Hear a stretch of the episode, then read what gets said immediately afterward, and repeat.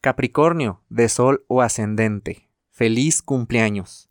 Y ahora que el Sol, y estás teniendo tu revolución solar, y es tu cumpleaños, si eres eh, Capricornio de Sol, eh, estás en una situación donde estás teniendo bastante conciencia. Y esto es porque fuiste un signo que el 2020 se le puso mucha atención por la energía que estuvo manejando, que fue la triple conjunción, que te llevó a derrumbar bastantes estructuras.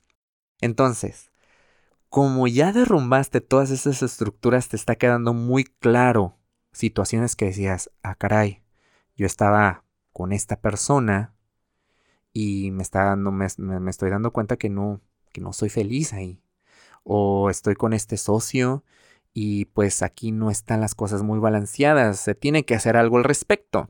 Entonces, esta luna llena en cáncer que se da en tu zona de relaciones, de socios, de pareja o de, de, un par, te estás dando cuenta que ahí hay, cosas que cambiar. La situación te puede llevar a, a poder ir conscientemente y sin rodeos a hablar de la situación para hacer los cambios necesarios y poder seguir, pero se cierra una situación que, pues estaba identificando esta relación.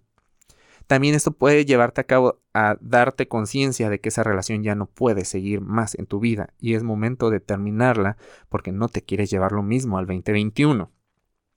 También eh, sueltas la vieja manera de expresión, de la manera en cómo le hablas a los demás, en cómo tú impactas y también cómo te hablas a ti mismo, la vieja narrativa se fue o se tiene que ir. Entonces podemos ver un Capricornio que si de por sí eres muy contundente, eres muy, este, sin rodeos, esto te lleva a que esta herramienta la pulas mejor y la uses de una mejor manera.